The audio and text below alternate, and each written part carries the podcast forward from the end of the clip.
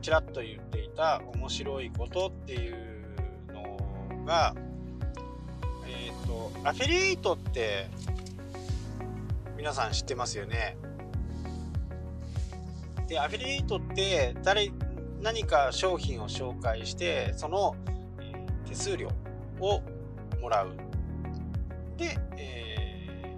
ー、それで、ね、生計を立ててる人とかもね世の中にいっぱいいます。で、えー、そこでのね、まあ、気づいたことっていうか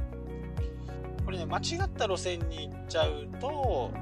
結構大変なんですよね。例えばよくねあのー、YouTube でもそうなんですけど YouTube で紹介してそのアフィリエイトリンクをこう下に貼ったりねしてるのがあると思うんですけどこれをねあのー、100均の商品にしちゃうっていう風にするともちろんね全然儲かんないわけですよ。アフィリエイトリンクすらないですからね。ここが結構重要である程度はあのメーカー名が通ってるもので商品を紹介する。まあその分買わなきゃならないっていうね、えー、昔よくあったね商品を送ってきてもらってそれをレビューするみたいな。あとは自分で買ってそれをレビューして実際に使った感想を、えー、アップデートする。まあ両方ありなんですけどただそれもね金額がやっぱりね1000円とかぐらいのアフィリエイトでだとねやっぱりこうやるだけ損じゃないかなって僕は思うわけですよでここにね自分の中僕の中でも葛藤があって僕の YouTube の中ではね、あの LCC ができて、やっぱりそこにはね、ニーズが、動画のニーズがあったわけですよ。で、そのニーズに合わせてね、動画を見てもらおう。というか、僕ちょっとパソコン触れるんですよね。人より少しだけ。にもかかわらず、そのね、予約の方法とかやり方がね、全く分かんなかったんですよ。え、どっから行くのっていう、のホームページからね、予約をするのに。で、いや、これは動画にしなきゃダメだって、こう、なんか思ったんですね。まあ皆さん、ちょっとだけパソコン得意なんで、それ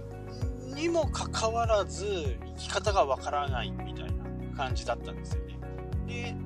え、コンテンツ YouTube だけじゃなくってコンテンツ全てにおいてなんですけど自分が直面した出来事で困ったことでどうやって解決したのかっていうことをコンテンツにするとこれはね再生回数アクセスともに伸びると思いますでそこでアフィリエイトを、まあ、動画の視聴っていう意味でね僕はそれをやってたんですね。え昔はその1000人行く行かないかかわらずね、えー、YouTube パートナーになっていれば広告費が入ってきたんですね。今はちょっと条件が変わってチャンネル登録者数が1000人必要だという風になってるんでそこはねちょっとハードルが高いんですけどでそこで、えー、僕なり僕なりのマネタライズをしていたと。お金に換金できるで動画を見てもらおうと。でそれも困ったこと。自分が困ったことに対してこうやって解決したよとか、えー、コンビニだとこうだよとかそういうふうにこう動画を作っていって今でもね再生されます、えー、ただターゲットを見てみると LCC ってそもそも格安で飛行機代を節約したい人が LCC の主な、えー、狙い、狙ってるところじゃないですか。LCC として狙ってるところ。例えば、えー、札幌、成田だと1000円とかね、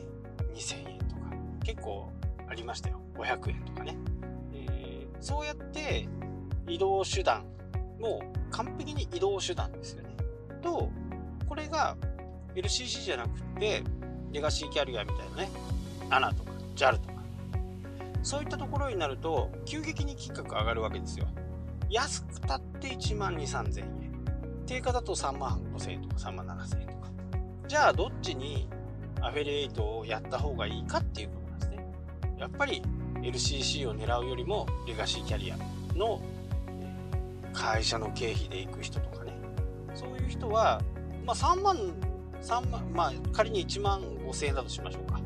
1万5000円を払そこのリンクを踏んで払ったとしてもアフィリエイトサイトだから1万6000円になるわけじゃないんですね。これはあくまでも1万5000円は1万5000円。でそこに対して、えー、そこから制約してくれたら500円払うよとか1000円払うよとなった時にターゲットはどこにするかっていうことなんですよね。底辺まあ底辺と言って言い方悪いですけど移動手段として見てる人たちはやっぱりなるべく安く行きたい。でも仕事をしてる人たちは、まあ、快適に行きたい。ここでね大きな差があるんですよね。快適に行きたい。でそこに対して価値をお金をね払うわけです。LCC よりも高い価値を見いだしてるからそこにお金を払っていくわけですよね。で僕も学生の頃はお金がなかったんでやっぱり今みたいに LCC があればねわざわざ成田まで行って成田から、まあ、結構待たされて飛んでっていう。でターミナルも遠くてみたいな。でもレガシーキャリアって羽田で結構ね都心から近いんでアクセスもいい。ですぐ乗ってすぐ飛び立つみたいな。ここにね価値が生まれてきてるわけですよなので、えー、なるべくだったら、まあ、外に高いねものは紹介してもなかなか売れないでしょうけど、どのくらいのパーセンテージでそこの商品が売れるのかっていうところをね、リサーチするといいのかな。もちろんあなたのやり方次第なんですよ。どこを狙うのか。僕みたいに再生回数だけいこうと思えば違う方法もあるし、ただ1000人のね、壁があるんで、安いのね、を一生懸命宣伝してる人がいてこれはどう考えてもうまくいってないよねっていう人がね、えー、いました。例えばどんなことかっていうと、100円ショップで買ったものでキャンプをする。これ再生回数重視だったらこれありですよね。1000人行っててね。再生回数だけで稼ごうとかえそれをブログに貼って、えー、アドセンスで稼ごうとか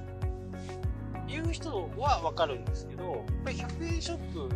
リンクもないし、そこでね、あこの人のおかげで良かったって思われて、結構関係性が途切れちゃうんですよね。悩みの人っていうのは自分の悩みを解決したいから教えてくれる人だったら誰でもいいわけですよ。あこんな方法あるんだ。でちょっとねいやらしい変な言い方しますけどもう教えてもらって誰のことだか分かんないんですよ。どうでもいいわけですよそこは。ここがちょっとこう考えるスイッチをちょっと変えなきゃならないんですけどそこでいい、えー、情報を与えておいてどうやってこう自分のメルマガとかね YouTube とかそういったところを誘導していって継続的にね、自分のファンになってもらおうかっていうところなんですけど100円ショップでキャンプに行くっていうよりもやっぱりある程度まあ有名どころ日本の、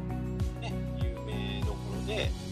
行くのかアメリカの有名どころで行くのか、まあ、その辺もねこう見極めて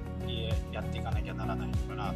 もちろん100円ショップでやるキャンプが悪いとかって言ってるわけじゃなくって全然それもありです。ただアフィリエイトサイトでコツコツねお金を稼ごうと思うんだったらコールマンロゴススノーピーク小川まあいろいろねメーカーはいっぱいモンベルいろいろありますけどこの辺のねちょっとこう名の知れたところでやるとアフィリエイトとしてね、えー、成り立ちます、えー、ゆるキャンでね前もちょっとお知らせしましたけどでああいうアニメがね、続編が多分今年は無理かな。今年中、夏はどうなんでしょうね。夏ぐらいにはもしかすると続編が出るかもしれないって言ってるんで、ああやったこうアニメでね、人気が出てくる、本当キャンパーは結構見たりするんですよ。で、そこで使っているテントは何なのかとか、モンベルの3型を使ってるとかね。そういうのが分かってくると、そういう商品がね、やっぱ売れるんですよね。りんちゃん使ってるのは、このテントなのか、シュラフは、シュラフは、何かなんかいろいろやっぱりあるわけですよね。えー、ストーブは外のを使ってるとか。もうね、漫画見てるだけでね、どこの使ってるのかっていうのが分かったりするんですよね。いろいろこう見ていくと。まあそんなところでやっぱり紹介しているキャンプサイトとキャンプ応援サイトみたいなものと100円でできるキャンプサイトっていうのはもうねターゲットがもう全く違うんですよね。なのでアフィリエイトをもしやりたいと思うんだったら、えー、まずね自分の好きなことをやるってことですそして、まあ、商品を実際に使ってみて自分の感想を